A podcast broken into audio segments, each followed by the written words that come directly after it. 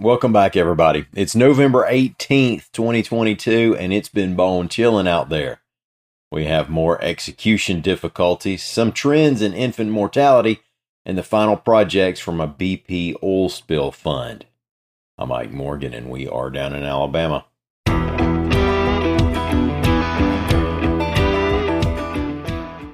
For the second time in just under a month, the state of Alabama has called off an execution according to a report from AL.com's Kent Faulk and Ivana Hrynkiw. Now, in both cases, Alabama Department of Corrections officials say they were going to run out of time before they could complete the required procedures, and so they stopped the executions. The procedure has to begin by midnight, or the death warrant from the Alabama Supreme Court will expire. Also, in both cases, the state had tried to find access to an inmate's veins to run the IVs necessary and weren't able to. On Thursday night, Kenneth Eugene Smith was to be executed after a flurry of appeals ended in the U.S. Supreme Court's lifting of a stay of execution. ADOC Commissioner John Hamm said prison officials tried for an hour to prepare Smith for execution. They were able to access one vein, but two were needed. Smith had been sentenced to death via judicial override for helping kill Elizabeth Sennett back in 1988. Sennett's husband paid to have her killed. Smith's take was a $1,000. Alabama State Health Officer Dr. Scott Harris says the rate of infant deaths in the state will again rank among the highest in the U.S. as we see 2021 numbers, reports AL.com's Mike Cason.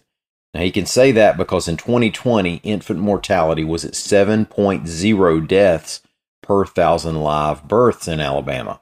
Only a handful of states did worse. And then in 2021, it rose to 7.6 deaths per thousand. However, the longer trend shows that rate falling. Five to 10 years ago, annually, we found ourselves in the 9 per thousand range. Now, we're still seeing a big difference between the infant mortality rate of white babies and black babies, with 12.1 black deaths per thousand live births and 5.8 white deaths per thousand. Both those reflect increases over the year before.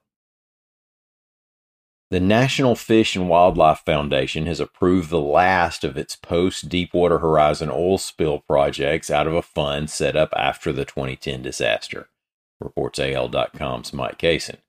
The Gulf Environmental Benefit Fund received $2.5 billion in settlement money from BP and its co defendants in the oil spills criminal case 356 million of that has ended up in Alabama, and the newly approved five projects will account for the last $47 million of that. Now, here's where it's going, and some of these have been underway during earlier phases. More than half of this money is going to Dauphin Island's East End restoration. Then you have a Gulf Highlands conservation acquisition, Lower Fish River watershed restoration, Wolf and Sandy Creek headwaters restoration, and coastal adaptive management.